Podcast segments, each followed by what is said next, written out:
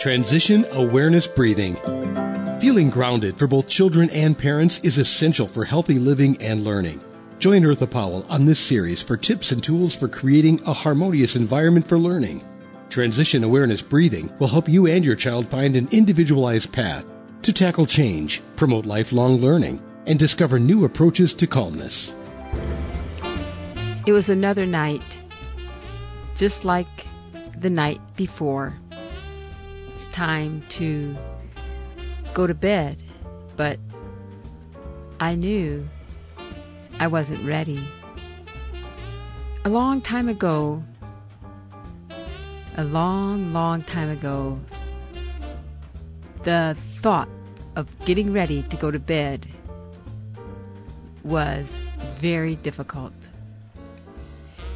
because the same dream would creep up into my blissful, restful sleep and would ruin everything.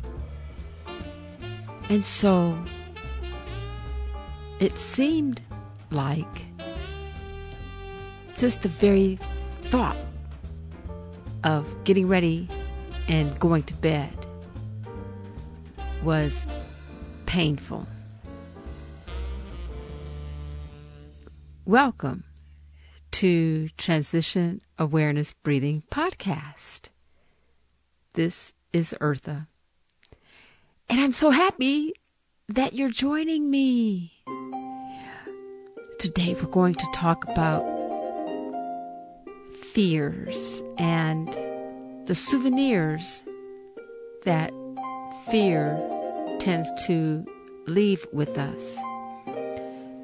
But before I get started, I want to mention that oftentimes the souvenirs that fear leaves with us, we need help to get rid of those souvenirs.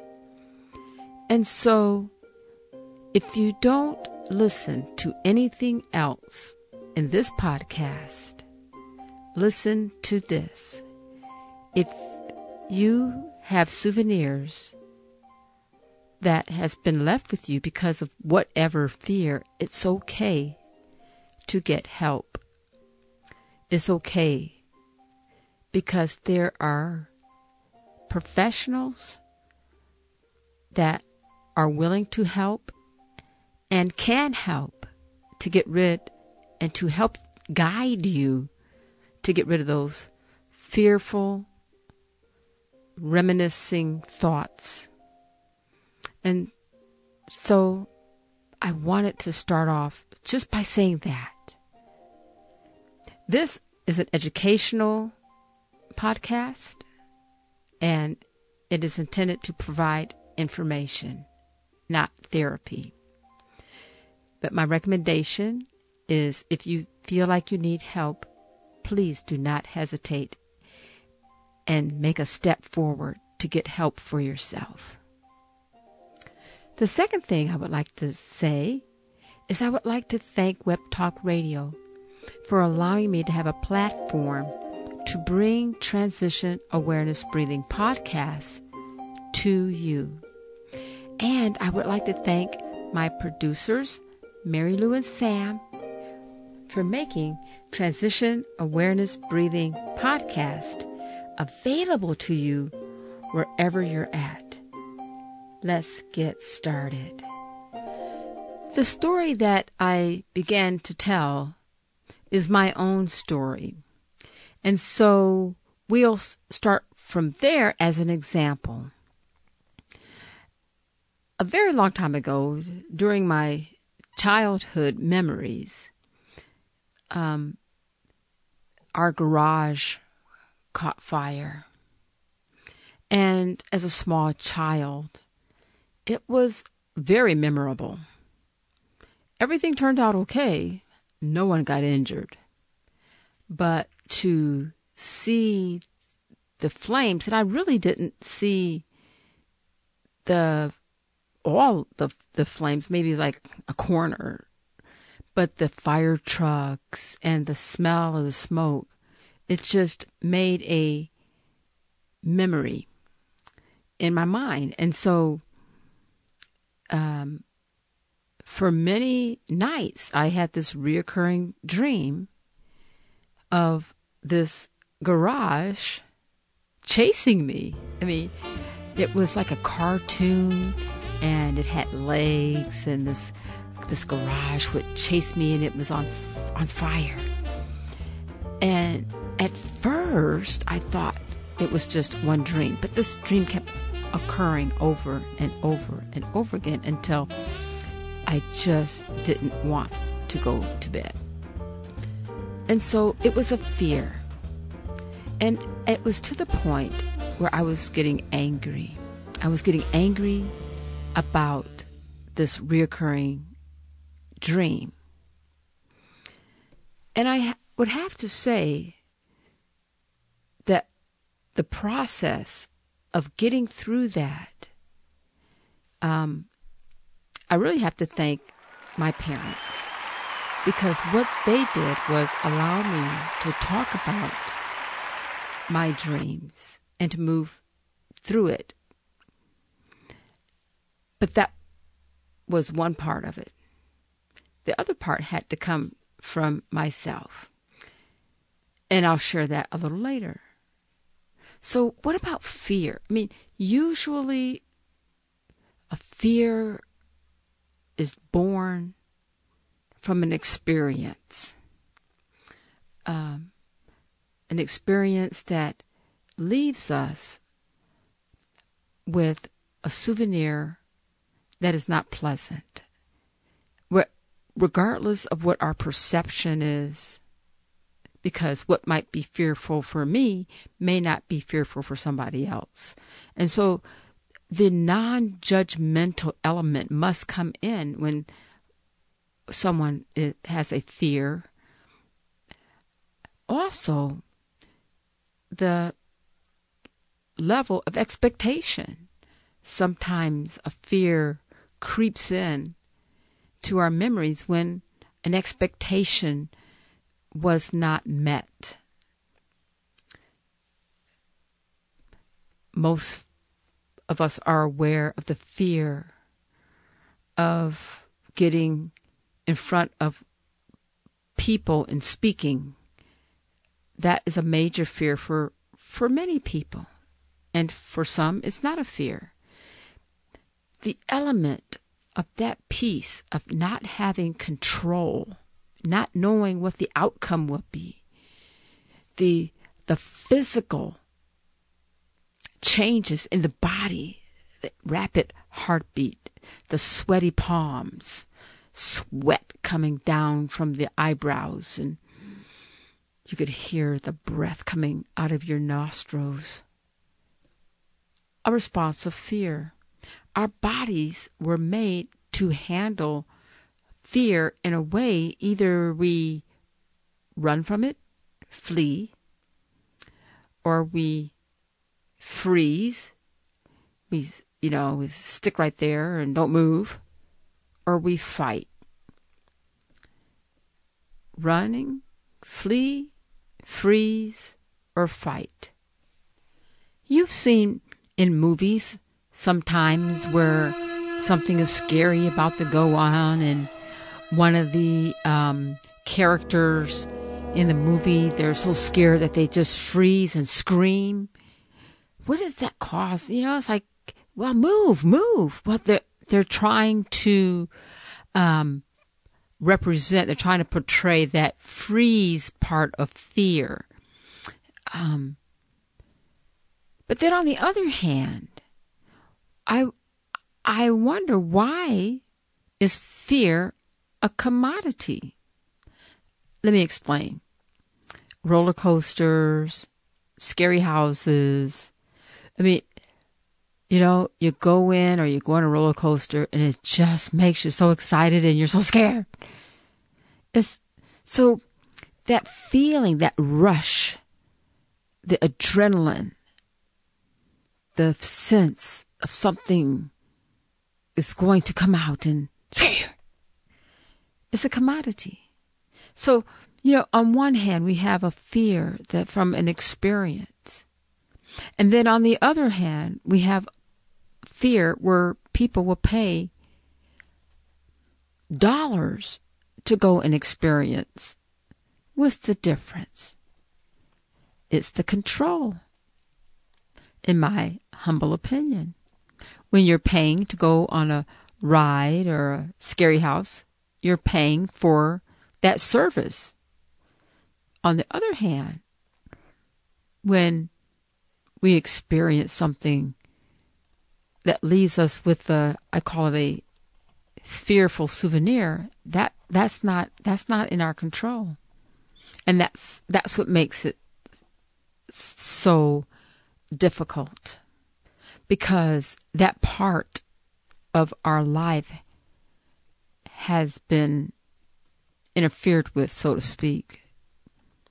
So, what what is this fear? You know,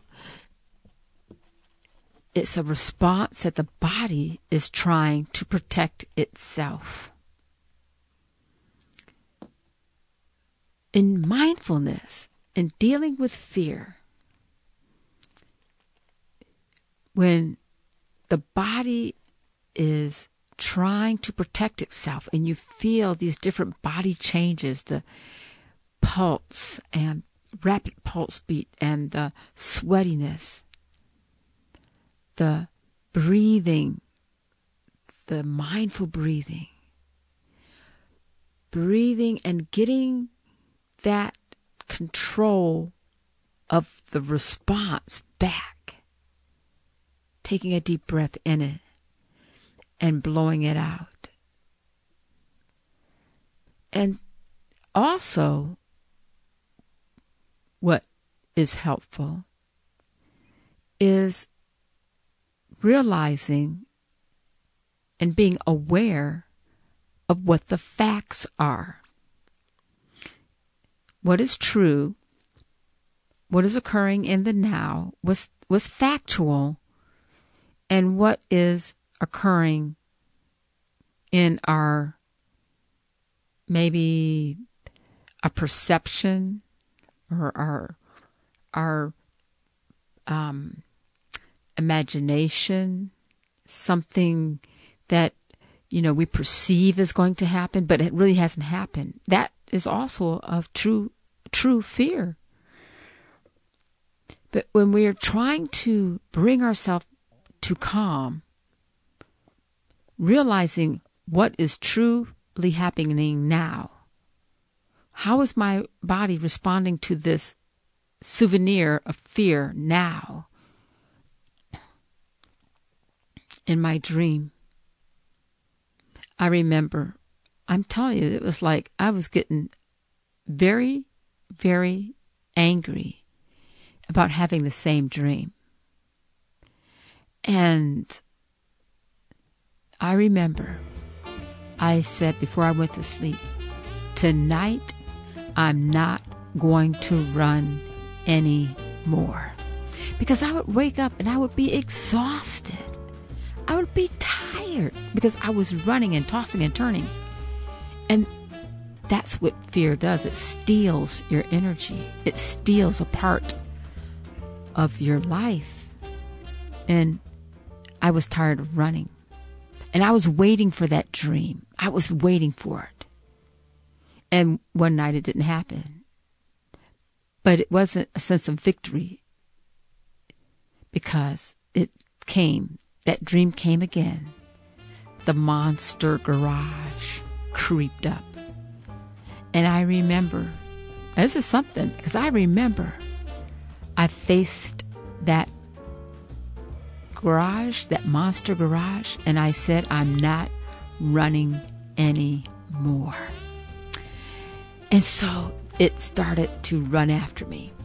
And, you know, when I would run, it seemed like the more I was trying to run forward, I was running backwards towards the um, towards the garage, and it seemed like I couldn't get away. you know, dreams are like this. It's, they're they're not logical. And that's another thing. You know, this is not logical. It's a dream.